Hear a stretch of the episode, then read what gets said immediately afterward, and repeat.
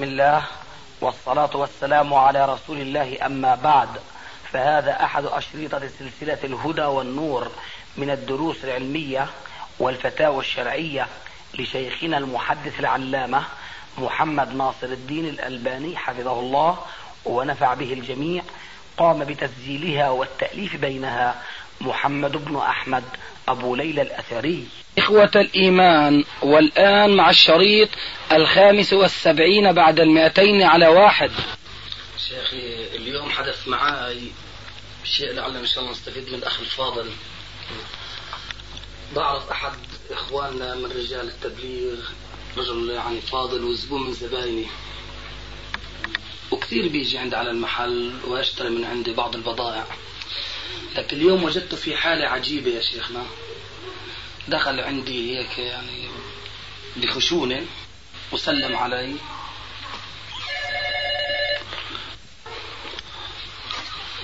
ف... أيوة. أي نعم. فبقول لي أنا بدي أسافر. أيوة.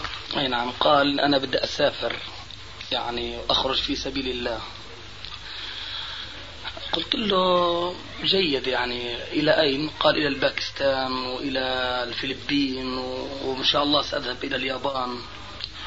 قلت له طيب، مش من شروط الخروج السنة أن يكون بده يخرج عنده علم؟ قال مش شرط هذا، أنا بدي أدعو كذا دعوة وهذا. فأنا قلت له أنا لا بعرفه من السنة اللي بده يخرج، وما في مانع بدون تقييد للأيام وللأشهر وللأيام وللساعات، عليه أن يخرج ويدعو ويكون عنده طبعا علم. طبعا أنا استغربت، بقول أنتم خليكم جالسين في محلاتكم وأنتم كذا، يعني أنه أنا لا بدي أخرج بدي أروح. قلت له يا رجل، الآن البلد عندنا هون بحاجة أصلا إلى دعوة، وأنا بنصحك أن تبقى هون عند أولادك وعند زوجتك، وما في داعي أنك تخرج، لأنه ما في عندك العلم، مو العلم الكافي، العلم بشكل عام ما في عندك.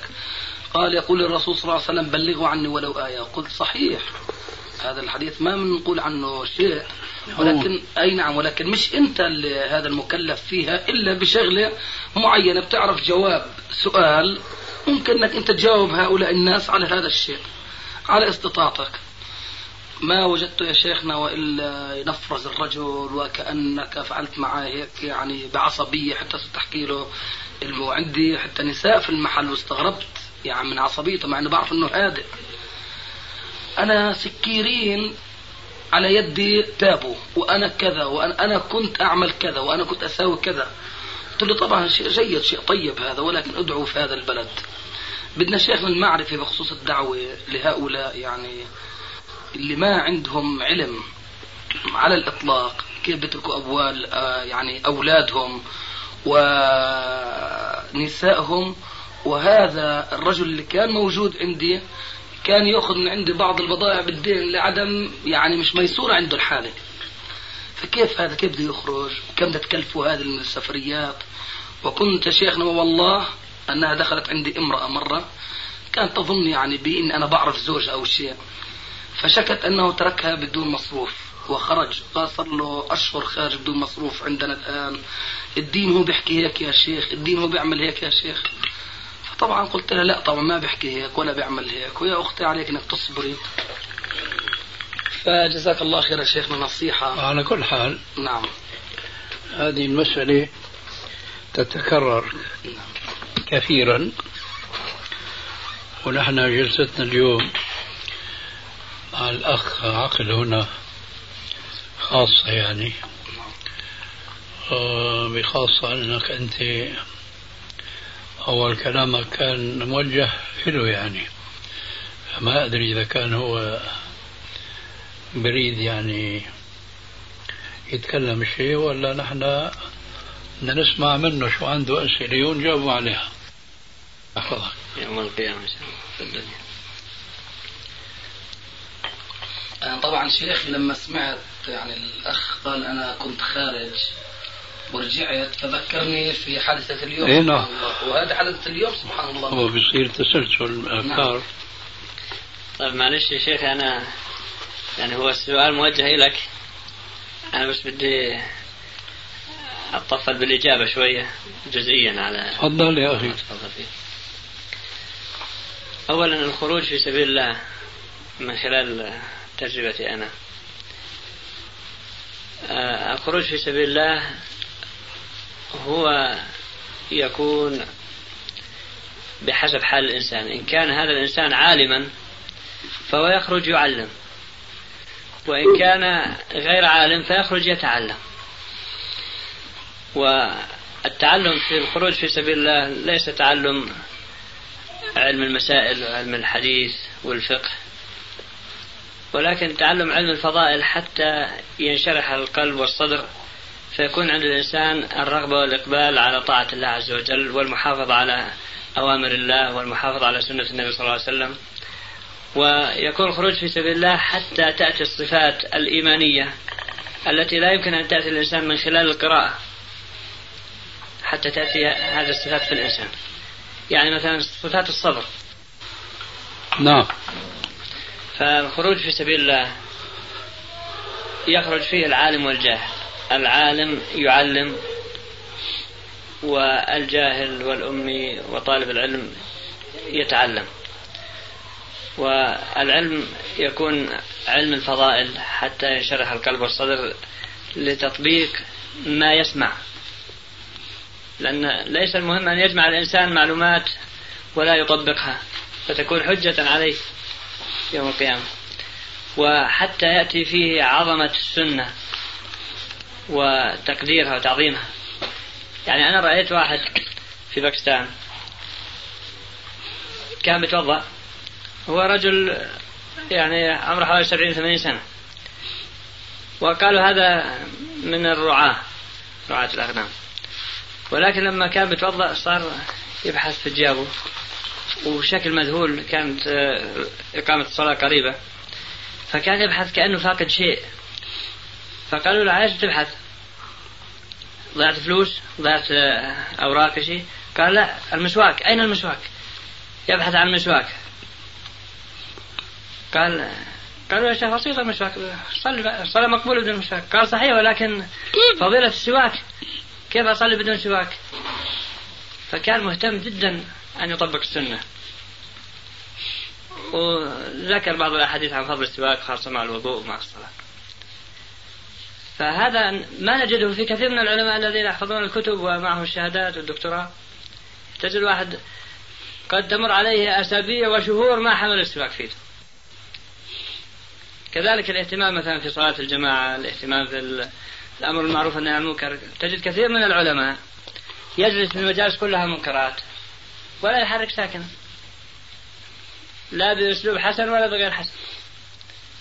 فعظمة الدين وأهمية الدين تأتي في القلب من خلال الخروج في سبيل الله عز وجل، تطبيق السنة في البيت، في على أهل البيت، على الشخص، في العمل، في السوق، في التعامل مع الأقارب، مع الأصدقاء، كل هذا. وكذلك الصفات الإيمانية مثل الصبر، الحلم، المسامحة، العفو، استجابة الدعوة للإصلاح مثلا بين الناس. كثير من الناس أعرفهم كان متكبر جدا، يعني يكون الحق عليه مخطئ والحق عليه، وبيجي صاحب الحق بيستسمحه حتى يصلح بينه وبينه، ولكن يرفض وتعنت وتكبر ووصلها لأعلى المستويات. لكن لما خرج في سبيل الله صار هين لين، عنده الصفات الإيمانية، يعفو ولو كان الحق له، ويسامح بحقه. ورأيت واحد كان محتاج جدا من ناحية مادية، وإله على واحد عشر دنانير كان أقرض إياها من سنوات، وذاك لما أخذها كان وعدوا بعد أيام أو في نهاية الشهر يردها.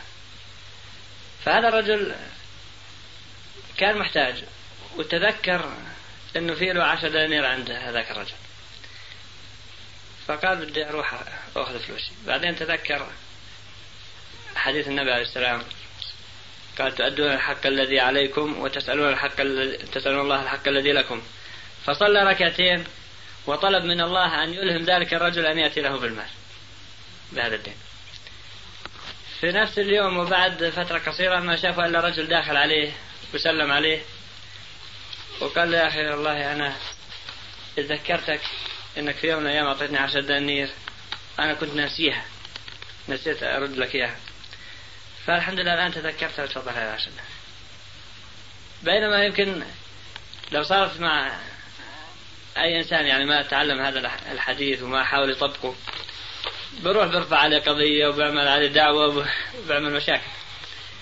وهكذا كثير يعني وجدنا ناس كانوا عندهم المنكرات والأشياء المحرمة في البيوت فلما خرجوا في سبيل الله على الرغم من قلة العلم لكن لما رجعوا إلى البيت بدأوا بحركة تغيير بحكمة وبرفق وبهدوء أزالوا المنكرات وأصلحوا ما في البيت والزوجة صلحت والأولاد صلحوا صار بيت يعني يقال عنه إسلامي تشم في راحة الإسلام.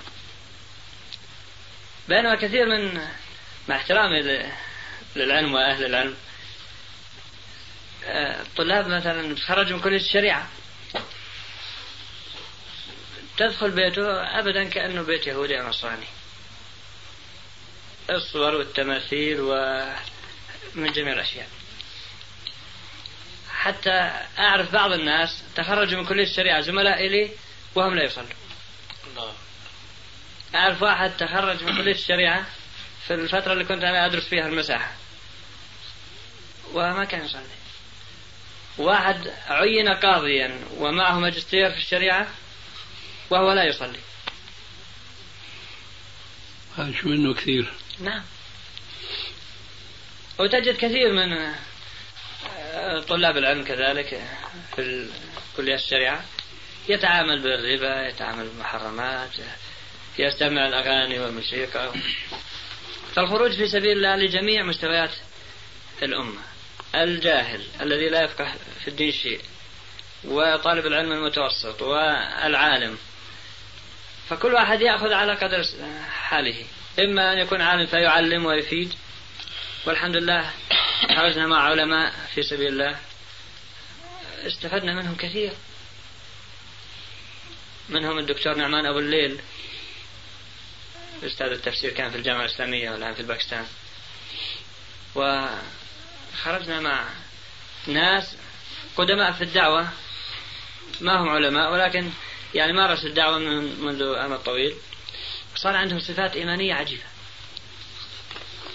يعني تحس فيهم الإخلاص والنور والبركة. هل تظن أن هذه الحسنات التي ذكرتها لا توجد إلا في الجماعة الذين يخرجون كما يقولون في لا سبيل الله؟ هي موجودة في, في كثير من الناس. إذا كان هذا الشيء موجود في غير جماعة التبليغ مثلا فكيف حصلوا ذلك بطريق الخروج؟ نعم بطريق الخروج هم حصلوا هذه الصفات يمكن لا ما, ما فهمت عليها. كان سؤالي بارك الله طبعا. فيك ألا يوجد جماعة آخرون متخلقون بالأخلاق التي ذكرتها وربما بغير من بغيرها وبأحسن منها وليسوا من جماعة التبليغ ولا هالخصال الحسنة محصورة في جماعة التبليغ؟ لا موجودة في غيرهم. هذا كان سؤال الأول. السؤال الثاني هل هؤلاء الذين هم ليسوا من جماعة التبليغ حصلوا هذه الخصال الحسنة بالطريقة نفسها التي يحصلها جماعة التبليغ أم بطريقة أخرى؟ فإن قلت هي بطريقة جماعة التبليغ ما أظنك تقول هذا لأنك تعلم أنهم ليسوا من جماعة التبليغ ولا هم على منهج جماعة التبليغ. أظن تقول هذا ولا عندك رأي ثاني؟ لأني سأقول حصلوا ما حصلوا بطريقة أخرى غير طريقة الخروج. هذا أريد أن أقول مع احترامي لك ولا أقطع حديثك أن الأعمال التي يمارسها الإنسان وهو خارج في الدعوة قد يمارسها وهو غير خارج في الدعوة حسن، هذا الذي يعني مثلا حلقات العلم هذا ف... الذي نريده. نعم. وما يحتاج الأمر إلى شرح، لأنه أنا حطيت طريقتين، طريقة الخروج كما تقولون في سبيل الله لتحصيل هل المحسنات هذه الصفات، وطريقة غير الخروج. فكل من الطريقين عم يحصلوا الخصال بدليل إيش؟ الواقع، الوجود. نعم كويس. إذا إذا أنا أريد أن ألفت نظرك، وأنت إن شاء الله اسم على مسمى عقل حتفهم عليه ما أقول. إذا إذا كان هناك في طريقة أخرى تمكن بها من تمكن من تحصيل تلك الصفات التي تسمونها بالصفات الإيمانية، فإذا ما ينبغي نحن أن نوهم الناس ولو بغير قصد أن الطريق لتكميل هذه الصفات الإيمانية هو الخروج المسمى بالخروج في سبيل الله، لأنه حينئذ منكون عم نفهم الناس أنه كما قال تعالى وأن هذا صراطي مستقيما فاتبعوه ولا تتبعوا السبل فتفرق بكم عن سبيله. حاشا لله ما نقول هذا. أنا عارف هذا، لذلك عم أقول لك، وإلا نضطر نقول هيك وأنت ولا هتقول هيك. إذا ليه نحن حاطين دأبنا بدأب الدعوة إلى الخروج في سبيل الله على ما ذكر وذكرت أيضا أن الناس بيخرجوا ما في عندهم علم لكنهم يتعلمون. هذه واحدة يا أستاذ عقل. خلينا نجيب و... عليها. نعم أجيب عليها. لا ما عندك جواب عليها لأني أقول ما أنت موافق عليه. شو بدك تجيب عليه؟ أه توضيح. لا لا ما يحتاج الأمر، إما أنك موافق أو مخالف. إذا موافق أنا بمشي في سبيلي لأنه هو سبيلك. نعم. وكنت مخالف بقول لك تفضل بين. لا موافق. هذا هو. موافق. اسمح لي إذن. تفضل. راح يرد علينا إشكالات كثيرة جدا على هذا العمل أولا، وعلى هذه التسمية ثانيا، وهو الخروج في سبيل الله. أه أعتقد أنه إن خفي على بعض الناس ما سأقوله فلا أقول في ظني بل في اعتقادي أنه سوف لا يخفى عليك، وهو أن خير الهدى هدى محمد صلى الله عليه وسلم، وأن الأمر كما قيل من أهل العلم وكل خير في اتباع من سلف وكل شر في ابتداع من خلف. إذا كان هذا كما قلت بالنسبة إليك، أنه إن كان هناك من يخالف فيما أقول فأنت لست منهم، بل أنت معنا فيما نقول أنه خير الهدى هدى محمد صلى الله عليه وسلم، وأن كل خير في اتباع من سلف وكل شر في ابتداع من خلف. الآن نحن نسمي هذا الخروج بالخروج في سبيل الله. سبيل الله كان موجودا في القرون الثلاثة المشهود لها بالخيرية ولا مفقودا؟ موجودا. ما تستطيع أنت أن تقول أنت، غير قد يقول. أما أنت بصورة خاصة المسمى بعقل ما تستطيع أن تقول إلا أنه كان موجودا. فهل تعلم وجود هذا الخروج في ذلك الزمن الذي كان فيه الخروج في سبيل الله معهودا ومعمولا به؟ فهل أنت معتقد أن هذا الخروج الذي يقوم به الآن جماعة التبليغ كان موجودا في ذلك الزمان، أي زمان وجود الخروج في سبيل الله؟ ما أظنك تستطيع أن تقول نعم. أنا أستطيع أن أقول نعم. تفضل. الآن هنا بقى نحن مشينا في خط متفقين تماما، ها؟ أما الآن شو بدأ؟ صار شيء، لكن سنلتقي إن شاء الله. آه هات نشوف ما دليلك على أن هذا الخروج كان موجودا في ذلك الزمان الذي كان فيه متحققا الخروج في سبيل الله. أنا بشوف القضية متناقضة، يعني موجود ومش موجود، هذا في تصورنا نحن. أنت بقى بدك قربنا هالشيء نحن عم نتصور متناقض، وهات نشوف أثبت لنا أين كان هذا الخروج وما بدأ، متى بدأ ومتى وقف.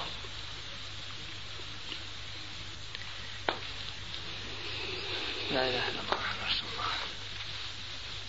آه طبعا علم الحديث أنت أستاذنا فيه. آه قصة الرجل الذي قتل تسعة وتسعين نفسا،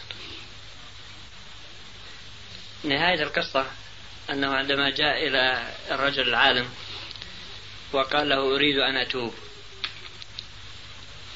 قال له نعم لك توبة. بجوز قاطع كلامك؟ طبعا. أنت ظاهر ما أدركت سؤالي. أدركت، لكن أنا هذا كمقدمة الحديث. لا بس بتكون مخطئ. طبعا. خاصة عم تقول لي أنت في الحديث كذا، الحديث اللي بدك تذكره ليس له علاقة بخروجكم، له خرا... له علاقة بخروج شخص معين يعيش في جو فاسد فيؤمر من العالم وليس من الراهب الجاهل، يؤمر بأن ينتقل إلى بلدة أخرى صالح أهلها، وفعلا يستجيب ويأتيه الموت في الطريق وتتولاه ملائكة الرحمة. نعم. إيش علاقة هذا بالذي نسأل عنه؟ العلاقة وثيقة. نعم. العلاقة وثيقة أننا نعم. نعيش في بيئة فاسدة ونحتاج إلى بيئة صالحة حتى نصلح فيها. يا شيخ أنتم عم ترجعوا للبيئة الفاسدة، بارك الله فيكم. نرجع للبيئة الفاسدة حتى نصلحها، لا أو لا. حتى نعيش فيها ونحن محفوظين من الفساد الموجود. ولا مؤاخذة، هذه مغالطة مكشوفة. كيف؟ هذه مغالطة مكشوفة تماما، لأنكم إذا رجعتم إلى البيئة لتصلحوها فلماذا تخرجون منها؟ فأبقوا فيها وأصلحوها، لأنه الإنسان الحديث ذاك بيقول لك إيه نعم، شو بيقول له في الحديث؟ إيه نعم، أنت في أرض أرض سوء أرض إيه نعم فاخرج منها، إنك بأرض سوء فاخرج منها. طيب أنتم بتخرجوا وبترجعوا، شو جاب هذا الحديث لهذا الحديث؟ ما له علاقة يا أستاذ أبدا. فبارك الله فيك، أنا أرجو أن تستعمل الذي سميت به. إن شاء الله أستعمل. آه. تستعمل الذي سميت به. لا اسمح لي اسمح لي شوي، ما تتأثر بالتلقينات التي تلقنها من الجماعة من الحزب، لأنه هي مشكلة الأحزاب القائمة اليوم على وجه الأرض. الحمد لله ليست حزبي ولا أنا أنتبه، الجماعة أولا أو الحزب، فأنت خذ من الاسمين ما يناسبك، ما تأخذ الاسم اللي بيناسبك إنك ترد عليه. لا، خذ سميها جماعة، سميها حزب، سميها ما شئت. فأنا لو قلت لك حزبك أثبت لي الحمد لله جماعة ما يعني حزب. المهم هذا التلقين الذي تلقنه الأحزاب لأفرادها نحن نلمسه لمس اليد في جماعة التبليغ. رجل كهذا الذي ضرب به مثلا ما يعرف يمكن يصلي مثل الناس، آخذ إيش حجة طالما سمعتها من المتعلم من العالم والمتعلم والجاهل كلهم سواء من جماعة التبليغ، بيقول لك الرسول قال بلغوا عني ولو آية. منين تعلم هاي؟ نحن نبح صوتنا نتحدث بأحاديث الرسول عليه السلام، نادر ما واحد يجي يحفظ حديث. ليش؟ لأنه ما عم نجي نلقنهم إلا تحفظ هذا الحديث، عم نرينه أحاديث بالعشرات والمئات، لكن هنا في توجيه مخصص أنه أحفظوا يقولون كذا والجواب كذا وإلى آخره. بلغوا عني ولو آية. طيب هذا حديث صحيح، لكن هذا ملقن الرجل، ولذلك لما بيجي بيتكلم معه رجل عالم هو بيذكر له الشيء اللي ايش سمعانه، بس ما بيعرف انه هذا له علاقه بهذا الكلام بيسمع ولا لا. فانا ارجوك وانا ثقتي بك كبيره وكبيره جدا انك تستعمل عقلك. القصه هذه لها علاقه بانسان شرير قتل تسعه وتسعين نفسا، ثم الله اراد له الهدايه فأراد أن يتوب لكن ما بيعرف طريقة التوبة ما هي، فسأل عن أعلم أهل الأرض فدل على راهب يعني على جاهل متعبد، فذهب إليه قال له أنا قتلت تسعة وتسعين نفسا هل لي من توبة؟ قتلت تسعة وتسعين نفس وبدك توب؟ ليس لك توبة. كمل العدد بالمئة. لكن الرجل يريد أن يتوب فعلا كما قرأت، فيسأل فيدل على عالم بيروح لعنده بيقول له أنا قتلت مئة شخص بغير حق هل لي من توبة؟ قال له كيف لا، ولكنك بأرض سوء فاخرج منها واذهب إلى القرية الفلانية الصالح أهلها. فخرج الرجل. شو جاب يا أستاذ عقل هذا لهذا؟ وجابهتك بكل صراحة، قلت لك لو أنكم تركتم هذه البلاد وهاجرتم إلى بلاد هي خير من هذه بقول لك أصبت في استشهادك في الحديث، لكن أنتم تخرجوا من هون بتغيبوا أربعين يوم أكثر أقل وبترجعوا لنفس البلدة الفاسدة أهلها. كيف تستدلون بهذا الحديث على هذا الفعل؟ هات نشوف. الآن هو لما قال له اذهب إلى القرية الصالحة نعم قصده أن يعيش فيها حتى يموت إلى الأبد، ولا قصده حتى يطمئن إيمانه وتصلح أحواله؟ آه كويس. هذا هذا من تمام التعليم يا أستاذ عقل، هذا من تمام التعليم ولا مؤاخذة منطقيا يعني. طيب منطقيا جاوبني منطقيا شو عندك؟ شو القصد من هذا؟ إنه ما يموت هنيك ما هيك؟ هذا خطأ. قصده انه يذهب هدي الى هذيك البلد لحتى ينصلح حاله وما ينوي الرجوع الى الارض الفاسده التي هرب منها. الرسول صلى الله عليه وآله وسلم كما تعلم كان يحرم على الذين هاجروا من مكه الى المدينه ان يمكثوا في مكه اكثر من ثلاثة ايام، وهن هاجروا من ايش؟ من مكة للمدينة, للمدينة. ومكة افضل المدينة والصلاة فيها كما تعلمون جميعا بمئة الف صلاة، لكن حتى ما ينافي هجرتهم خرجوا من مكة مهاجرين في سبيل الله المدينة فيحنوا الى وطنهم الى بلدهم. لا لكم بس بقاء ثلاثة ايام يلا ترجعوا لبلدكم التي هاجرتم اليها. فهذا الحديث الحقيقة هذا الحديث أنا أذكره بمناسبة كثيرة، والأخ عنده مئات الأشرطة من المحاضرات والكلمات اللي بتكلم فيها من جملة هذا الحديث بالذات أنا أضعه في موضوع ألا وإن في الجسد مضغة إذا صلحت صلح الجسد كله وإذا فسدت فسد الجسد كله ألا وهي القلب.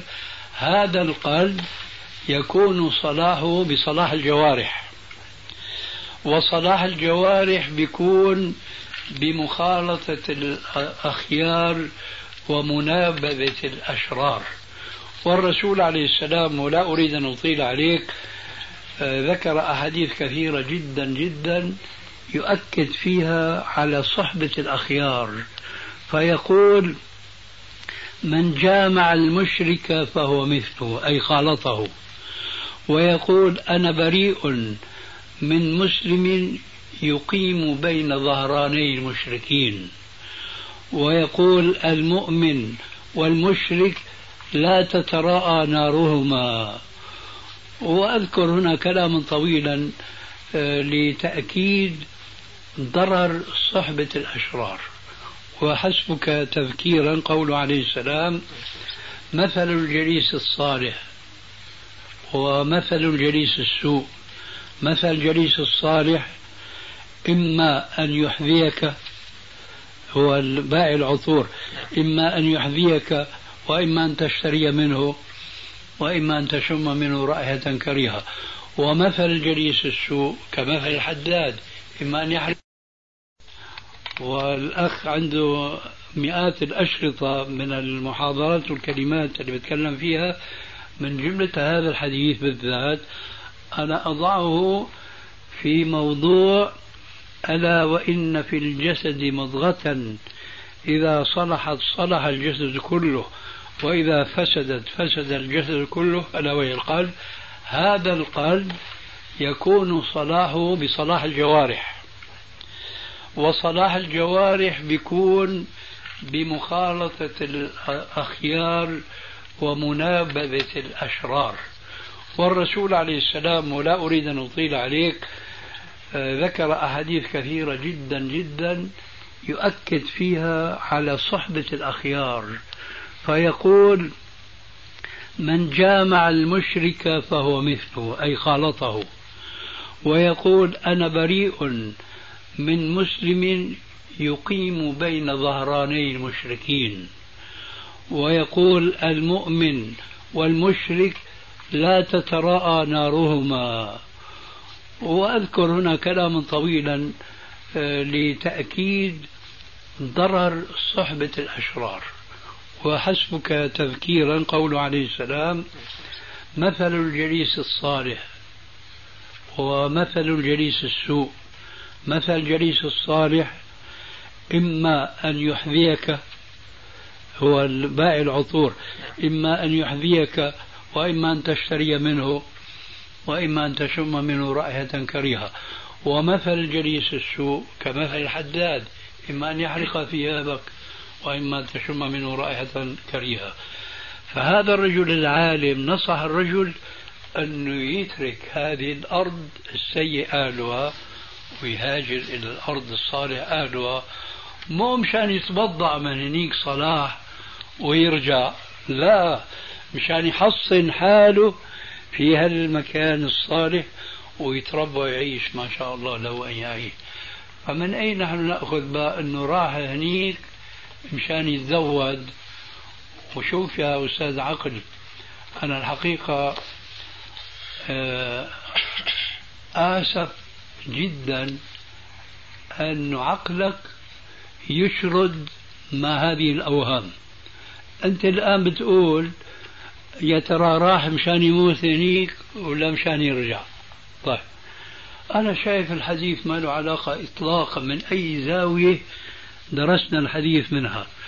أخيرا بتقول، كأنك بتقول ما بتصرح، أنه هو راح ينصلح هنيك وبعدين يرجع للأرض الفاسدة مشان يصلح فيها.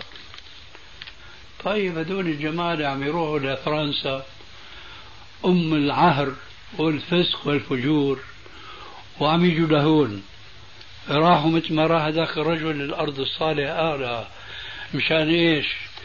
يت يتحصنوا بالأخلاق الصالحة هنيك ويرجعوا لهون يصلحوا يا أستاذ. فما حديث ما له علاقة بأي وجه من الوجوه أبدا بهذا الخروج المقنن المنظم. وما أريد أن نذهب بعيدا، أنا لا أزال أنتظر الجواب الواضح، لأنه أنت أجبت بحديث عن شخص. أنا كان سؤالي أن هل تعلم في الوقت الذي تعتقد كما نعتقد أن الخروج في سبيل الله كان موجودا من قبل؟ هذا الخروج، مش جيب لي شخص، جيب لي حديث. هذا الخروج أنا ما انتهيت. نعم أنا ما انتهيت من الإجابة، أنا جبت هذا كويس، قلت كمقدمة. جميل جدا، هذه مقدمة، لكن هذه مقدمة كما ترى ليس لها أصل أبدا بهذا الخروج الجماعي المقنن المنظم، إنما هو خروج من أرض فاسدة إلى أرض صالحة، ونحن ما في خلاف في هذا إطلاقا، صح ولا لا؟ صح. إذا شو علاقة؟ أنا جبت هذا على مستوى فرد، أما بالنسبة لمستوى الجماعة مستوى إيه؟ فرد فرد يعني شخص. ما هذا سؤالي، ما هذا سؤالي، بارك الله فيك. طيب وأنت تعلم أنه أنا ما لي بحاجة أنك تجي تذكرنا الحديث كما قلت، لأنه نحن بنعرف ألم تكن أرض الله واسعة فتهاجروا فيها. مشان يخرج الإنسان من وطنه اللي ولد فيه إذا ساء أهله إلى بلد آخر أهله صالحون. هذا هو دلالة الحديث، ونحن ليس هذا خلافنا. بحثنا الآن هو هذا الخروج الجماعي، هل تعلمه كان موجودا في القرون الثلاثة المشهود له بالخيرية والمتفقون نحن وإياك أنها خير القرون؟ قلت أنت نعم، وأنا أظن هذا بعيد تحقيقه، لكن وفوق كل ذي علم عليم. فتفضل هات نشوف كيف كان، وين كان هذا الخروج. الجماعة الذين بعثهم الرسول صلى الله عليه وسلم المعروف أيضا بدي يضطر بدي يضطر قاطعك يا أخي، لأنه هذه أيضا من جملة التلقينات ناقشنا فيها مشايخكم وطلابكم إلى آخره. هدول اللي خرجوا بارك الله فيك نخبة نخبة من أصحاب الرسول اسمهم القراء إلى اليوم، القراء ما خرجوا جهلة عليهم رئيس واحد، وبلاش نقول الرئيس الواحد بده رئيس فوق منه رئيس بده فوق منه، لأنه ما فيهم علماء، لكن نفترض أنه أعلم علماء الدنيا، لكن الذين معه جهلة. أما هناك الرسول أرسل سبعين قارئا، والقارئ تعرف أنت في زمن الرسول نعم. ليس هو القارئ في زمننا نعم. صح ولا لا؟ إذن هؤلاء دعاة بمعنى الكلمة، يدعون الناس إلى ما هداهم الله إليه بواسطة نبينا عليه الصلاة والسلام، فهم قراء وهم علماء وهم يحفظون القرآن وإلى آخره. أيضا هذا الخروج نحن ليس بحثنا فيه. أنا بقول لك لو خرج عالمان من الدار هذه، واحد راح شرقا وواحد راح غربا، هذا بيقول هذا خروج ما بيجوز؟ ما حدا بيقول فيها أبدا. بارك الله فيك. فأرجو أن تتأمل في السؤال، ما هو هذا الخروج الذي تسمونه في سبيل الله؟ متى بدأ ومتى وقف؟ سبحان الله، بدأ آه. ببداية بعثة النبي صلى الله عليه وسلم. كيف؟ ببداية بعثة النبي صلى الله عليه وسلم. أيضا أنت نسيت ما ذكرتك الآن. يا أخي ما عم نحكي عن خروج الفرد، أنا ضربت لك مثل الآن في عالمين عالمين إذا واحد شرق واحد غرب للدعوة في سبيل الله، هل هو هذا الخروج اللي عم نتكلم عنه؟ لا، هذا خروج علماء.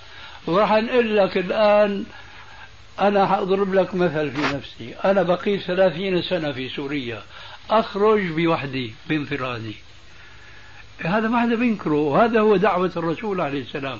فأنت بتقول بدأ بالرسول عليه السلام. لا يا أستاذ، البحث صبرك على شيء أنت، البحث أنت أنا, أنا صابر معك تماما، بس ما بريد ضي وقتك وبالتالي ضي وقتي. البحث أنا بدي أعرض عليك الحجج اللي عندي، حتى إذا كانت خطأ تبين لي إياها فيما بعد. لا بس أنا أريد أنا أريد شيء ما أتمناه من غيرك، أعطي بالك. الحقيقة طبعا. أنا ظني فيك غير ظني في في الناس الآخرين. بارك الله فيك. يعني قبل ما أشكرك على هذا، قبل ما تلقي علي حجتك فكر فيها وفهم علي أنا شو بدي. بدي حجة تجيز لها الجماعة دون هذا الخروج الشامل الجامع. هل فيه مثل ما قلت لك فيه ممكن عالم، إذا ما قلنا أويلم، إذا إذا ما قلنا إلى آخره، أما الذين معه ما يعرفون شيئا. هذا النوع من الخروج وين دليله؟ جبت لي حديث الرجل الذي قتل تسعة وتسعين نفسا، فنيت بسبعين قارئا، أخي قراء دون علماء، فلست أخيرا قلت محمد عليه السلام وحده. سبحان الله. أنا أريد دليل أنت مقتنع فيه.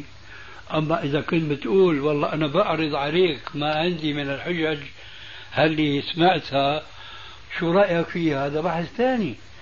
لكن أنا شفتك متحمس تماما في الجواب لأخونا هذا اللي ما ندري أريد بنا خير أم شر لما أثار هذا الموضوع، ونحن ما من هذا التقينا واجتمعنا. وكما قلت في أول الكلام جواب له، نحن هذا يعني الوقت هذا مخصص لك وللأخ يعني اللي كنت معه. لكن ما نستفيد أيضا نحن. أما أما هو بيقولوا عنا بالشام يدخل إسفين، بتقولوا إسفين أنتوا ولا كويس. فهذا ما كان على بالي، أشهد الله. لا إن شاء الله يكون خير كلامه على كل حال. يعني بارك الله فيك. ربما مثلا يكون عندي معلومات أظنها صح وهي خطأ فوضحتها. هذا ممكن بارك الله فيك، لكن بقى طريقة بقى البحث ممكن يختلف. في فرق بين إنسان مثلا اتناقش أنا وغيرك في مسألة ويقول لي قال رسول الله صلى الله عليه وسلم كذا وكذا، وهو عمل لي مقدمة أنه أنت بنعرفك مختص في الحديث وكذا وكذا والى اخره. طيب أنت بتقول لي قال رسول الله، ما تسألني هذا حديث صحيح ولا مو صحيح، ما تخليني أنا أقول لك هذا حديث موضوع يا أخي عم تعتج فيه. فهي معني ولا لا؟ وتلك الأمثال أضربها للناس لعلهم يتفكرون. فالشاهد أنا بدي أسأل سؤال معلش. تفضل. الآن الرسول صلى الله عليه وسلم عليه الصلاة والسلام لما كان يخرج إلى الكفار في أسواقهم وفي محلاتهم ويدعوهم كان معه مثل أبو بكر وأسامة بن زيد أو زيد بن حارثة، ممكن يكون معه واحد اثنين طبعا، واحد اثنين أو أكثر ممكن يكون، ما في مانع. فالعالم فيهم هو الرسول عليه السلام عليه الصلاة والسلام. نعم. والذين معه نعم هم بالتأكيد أقل علما منه أكيد، إلا نقول يعني قد يكونوا جهلة في بادئ الأمر، في بادئ أمر الدعوة، يعني ما كان عندهم رصيد من العلم ولا كان عندهم آه إيه. لا لما تصل النقطة بيختلف الجواب. هل هذا الخروج كان في أول الدعوة ولا في فيما بعد؟ هذا في أول الدعوة. وين؟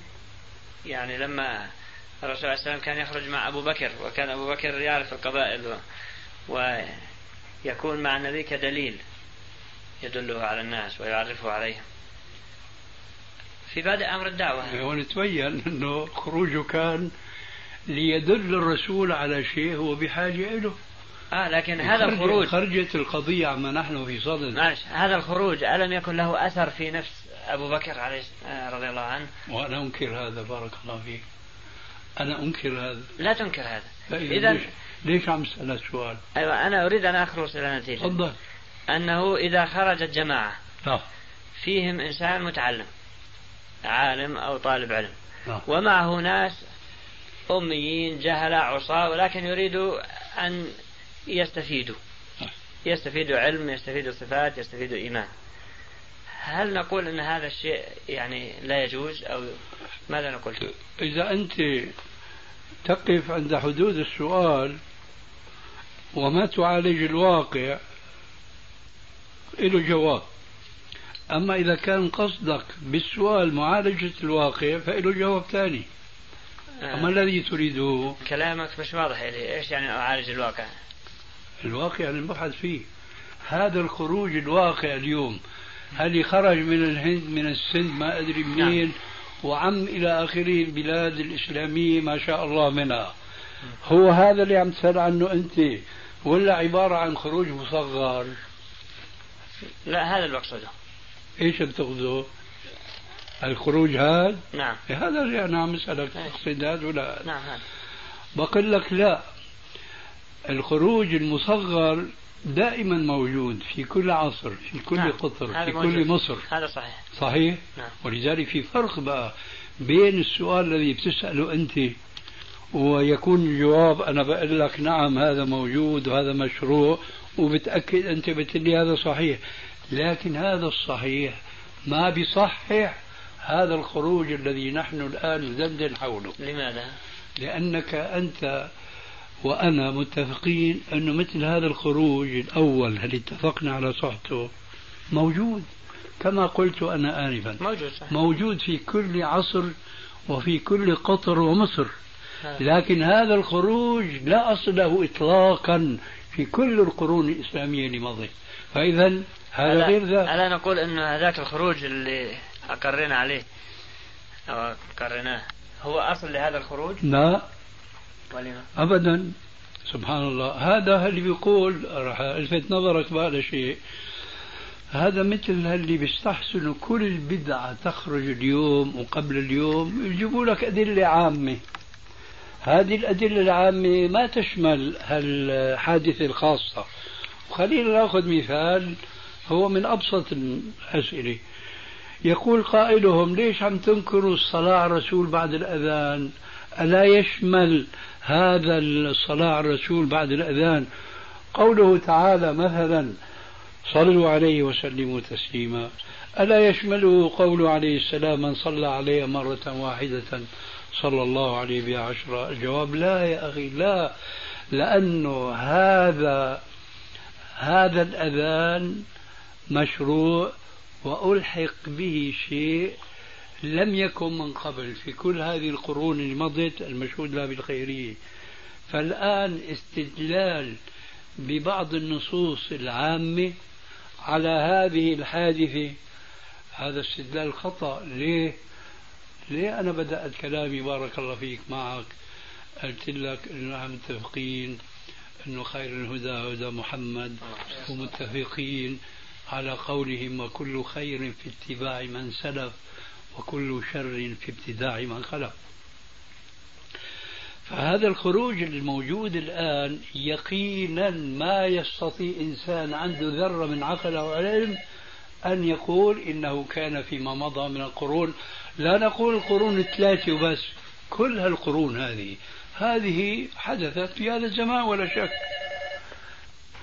آه وصلنا بارك الله فيك أن الاستدلال بالقضايا الخاصة على قضايا عامة هذا خطأ.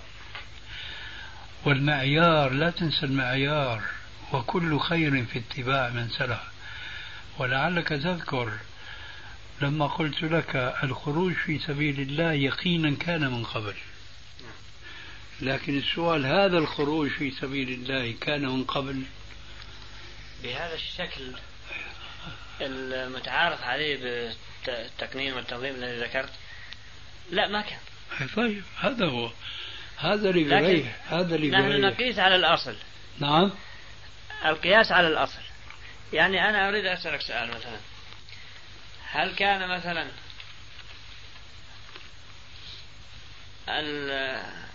الصحابة رضي الله عنهم ابن عباس مثلا كونه مؤلف وعالم التفسير هل كان يجلس مثل جلستك هذه على في هذه المكتبة وأمامه الطاولة وعنده الرفوف وعنده الأجهزة الكهربائية والإلكترونية؟ لا والله ما كان. فهل نقول هذا العمل؟ ليش أنت هلا صار لك ساعة بتتعب حالك مشان ما تقول هالخروج ما كان؟ ليش ليش ما كنت مثل حكايتي بقول لك لا والله ما كان ابن عباس إيه؟ ليش أنت ما بتقول عن الخروج لا والله ما كان؟ ليه؟ بل بتحاول تجيب حديث واحد واثنين وثلاثة والآخرين مشان مثل ما بيقولوا عنا بالشام ولا مؤاخذة مشان نغطي السماوات بالأبوات. ليش؟ مشان هذا أنا بقول لك يا عقل يا عقل خليك عقل. مشان هيك بقول لك أنت لا تتلقن، ناقش الأدلة. خروج الرجل هربا من بلاد الفسق والفجور إلى البلد الصالح أهلها منقيس عليه خروج المسلمين من بلدهم الصالح على عجره وبجره. أعطبالك خروجهم يقاس خروجهم من بلد الصالح على عجره وبجره إلى بلاد الفسق والفجور، إلى أمريكا، إلى بريطانيا، هذا يقاس على هذا. سبحان الله. ابن حزم الظاهري من كبار علماء الأندلس ويسمى بالظاهري لأنه يعتمد على النصوص في الظاهر بطريقة فيها جمود متناهي جدا ولسنا الآن في هذا الصدد. من جموده ينكر القياس خلافا لجماهير العلماء، والقياس الحقيقة هو الدليل الرابع لعلك تذكر معي القرآن والسنة والإجماع والقياس. فآخر الأدلة الأربعة هو القياس. ليش؟ لدقته. مو كل واحد يستطيع أن يقيس، خد بالك، مو كل واحد يستطيع أن يقيس. ولم آخذ أنا بقول لك لأني أنا أولا عشت كل الزمان صريحا وبخاصة مع إخواني اللي أشعر فيهم بالإخلاص وأنت منهم إن شاء الله. أنا بقول لك أنت ما بيطلع بيدك تقيس، هل بده يقيس؟ اسمح لي انت هلا ذيك الساعه طلع منك انه نقيس هي على هي ولا اخره، لكن هذا مو طالع منك، طالع من غيرك. طالع من غيره انا لذلك بقول لك فكر. فالشاهد القياس لدقته علماء الجمهور علماء السنه جعلوه في المرتبه الرابعه. ابن حزم انكره بالكليه، لكن انا بتعجبني منه عباره لما بيناقش القائسين اللي بيقيسوا الحقيقه، بيناقش قياسات بالتعبير السوري ايضا، القياسات لا بتنزل ميزان ولا بأبان، قياسات بعيده عن الصواب كل البعد. مثلا هلا انا عشت المذهب الحنفي، المذهب الحنفي بيقول لك إذا تكلم المصلي في صلاته ساهيا بطلت صلاته. إيش الدليل؟ قال قياسا على المتعمد. الله أكبر، هذا قياس النقيض على نقيضه. يقاس الساهي على المتعمد. ابن حزم بقى شاهدون لما بيناقش هيك أقوال هيك قياسات شو بيقول؟ ليش هي عنده يعني بكررها دائما. بيقول أولا القياس كله باطل، هو هيك بيقول، لكن أنا شاهدي في تمام كلامه، ولو كان منه حق لكان هذا منه عين الباطل. فهمت كلامه؟ ما بلش ها؟ ما بلش اه الشاهد القياس يا أخي ما هو بسهل أبدا.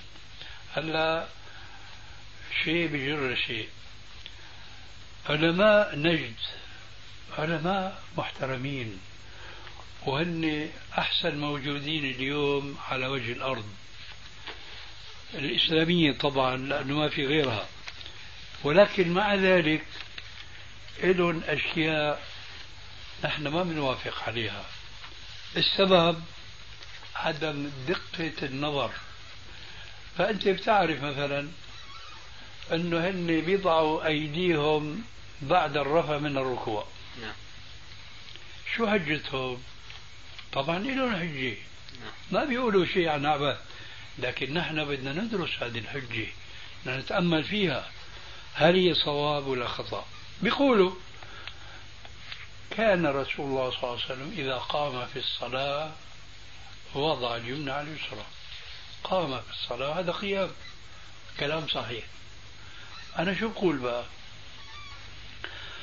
بقول هذا دليل لا ينهض، مع أنه أنا بقول معهم أنه هذا حديث صحيح، كان إذا قام في الصلاة وضع اليمنى على اليسرى، صحيح، حديث صحيح، لكن هذا القيام الثاني شو الدليل أنه داخل في هذا النص اللي أول ما بينصب بينصب على القيام الأول؟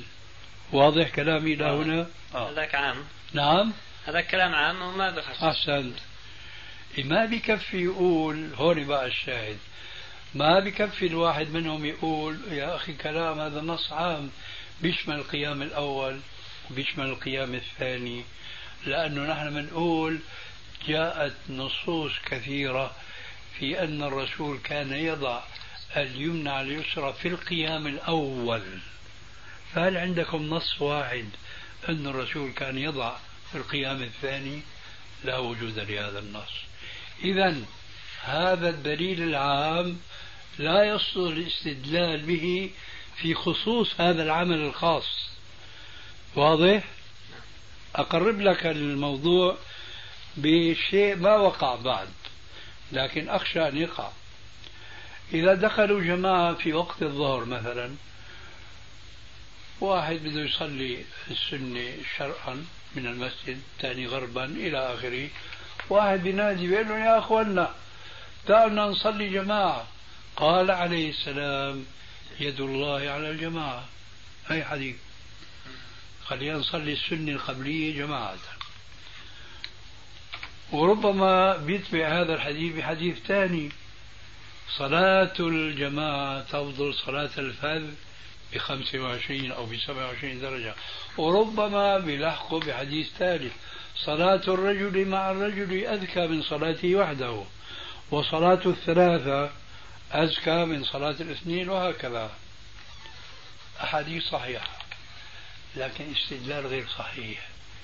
يا ترى بإيش بدنا نرد نحن يا أستاذ على هؤلاء الذين استدلوا علينا في هذه الظاهرة هي في التجميع لصلاة السنة؟ ما في عنا حديث أن الرسول قال لا تصلوا في السنة القبلية جماعة، ما في عنا هيك حديث. لكن شو عنا؟ فعل النبي عليه السلام. نعم، فعل النبي والصحابة. أيوة، بارك الله فيك. فهل فعل الصحابة هذا؟ الجواب لا. يا ترى فهموا الأحاديث هذه فهما صحيحا؟ الجواب بلى. ترى فهمهم كان كفهمك أنت؟ الجواب لا، لأنه لو كان جواب بلى أيضا هل تركوا تطبيق ما فهموا وجيت أنت تستدرك أنت حيث شاركتهم في فا... فيما فهموا لكن خالفتهم في التطبيق لأنه هن ما طبقوه؟ الجواب لا. هذا المثال بارك الله فيك بيوضح لك أنه أي تكتل، أي تجمع لم يسبق له سلف في العهود الطاهرة النيرة، هذا نحن راح نلاقي له سند، مثل ما هذا الرجل لقى له ثلاث سندات، ثلاث أحاديث. لكن الاستدلال بهذه الأحاديث خطأ، لأنه السلف ما فعلوا هذا. أنه قياس صورة على صورة هذا أمر دقيق صعب صعب جدا أولا، وبخاصة إذا تعارض هون بيت القصيد مع حياة المجتمعات الإسلامية الأولى، فضلا عن المجتمعات الدنيا، لأنه في أشياء مثلا تغيرت وتبدلت بعد القرون الثلاثة، لكن في أشياء والحمد لله لا نزال محتفظين فيها، لا فرق بين سلف وبين خلف. مثلا محافظ على الصلوات في المساجد، هذا توارثه المسلمون خلف عن سلف. آه. لكن في أشياء يفعلها الخلف ما فعلها السلف. لذلك فأنا بريد تنتبه لهالملاحظة هذه. الاستدلال بالنصوص، أقول بالنصوص التي لم يجري عليها عمل السلف، فهذا خطأ يفتح أمامنا بدعا كثيرة جدا نتفق على إنكارها، فيقيم الحجة علينا أصحابها بنفس الأدلة التي نحن نريد أن نبرر واقعنا الحالي. هذا فيما يتعلق بالخروج في سبيل الله، هذا الخروج المعروف اليوم. لكن يا أستاذ، ألا ترى معي أنه نرجع بقى للأمر المتفق عليه؟ أنه أنت ذكرت ونحن لا ننكر هذا أنه كثير ناس صلحت أحوالهم بهذا الخروج، فأنا لفت نظرك أنه في ناس من أهل العلم وغيرهم أيضا صلحت أحوالهم بغير هذا الخروج، فألا ترى معي أنه بدل ما يخرج الفرد من هؤلاء الذين هم من عامة الناس، وبالتعبير السوري بدل ما يشنططوا، إخوة الإيمان، تتمة الكلام في الشريط التالي، يعني يبتعدوا عن بلد وأهل وإلى آخره، أليس الأولى بهم أنه يجلسوا في بلدهم كجماعة، يتكتلوا حلقات في المساجد يدرسون فيها القرآن، يدرسون فيها السنة، يدرسون فيها الفقه؟ أليس هذا أولى من هذا الخروج؟ هذا كلام طيب بارك الله. لكن لذلك نحن ننصح هؤلاء، وأنا أعرف جيدا بأنه كثير من الذين يخرجون يخرجون لوجه الله، لا يريدون جزاء ولا شكورا، ولكن ولكن أوردها سعد وسعد مشتمل، ما هكذا يا سعد تورد الإبل. فهدول المخلصين نحن كلامنا معهم، وإلا كل جماعة فيهم مغرضين. هدول المخلصين ليتنادوا ليجدوا شخصا يدرسهم القرآن مثلا، التجويد، في مسجد من مساجد، في بيت من بيوت الله، كما قال عليه السلام: ما اجتمع قوم في بيت من بيوت الله يتلون كتاب الله ويتدارسونه بينهم إلا نزلت عليهم السكينة وغشيتهم الرحمة وحفتهم الملائكة و...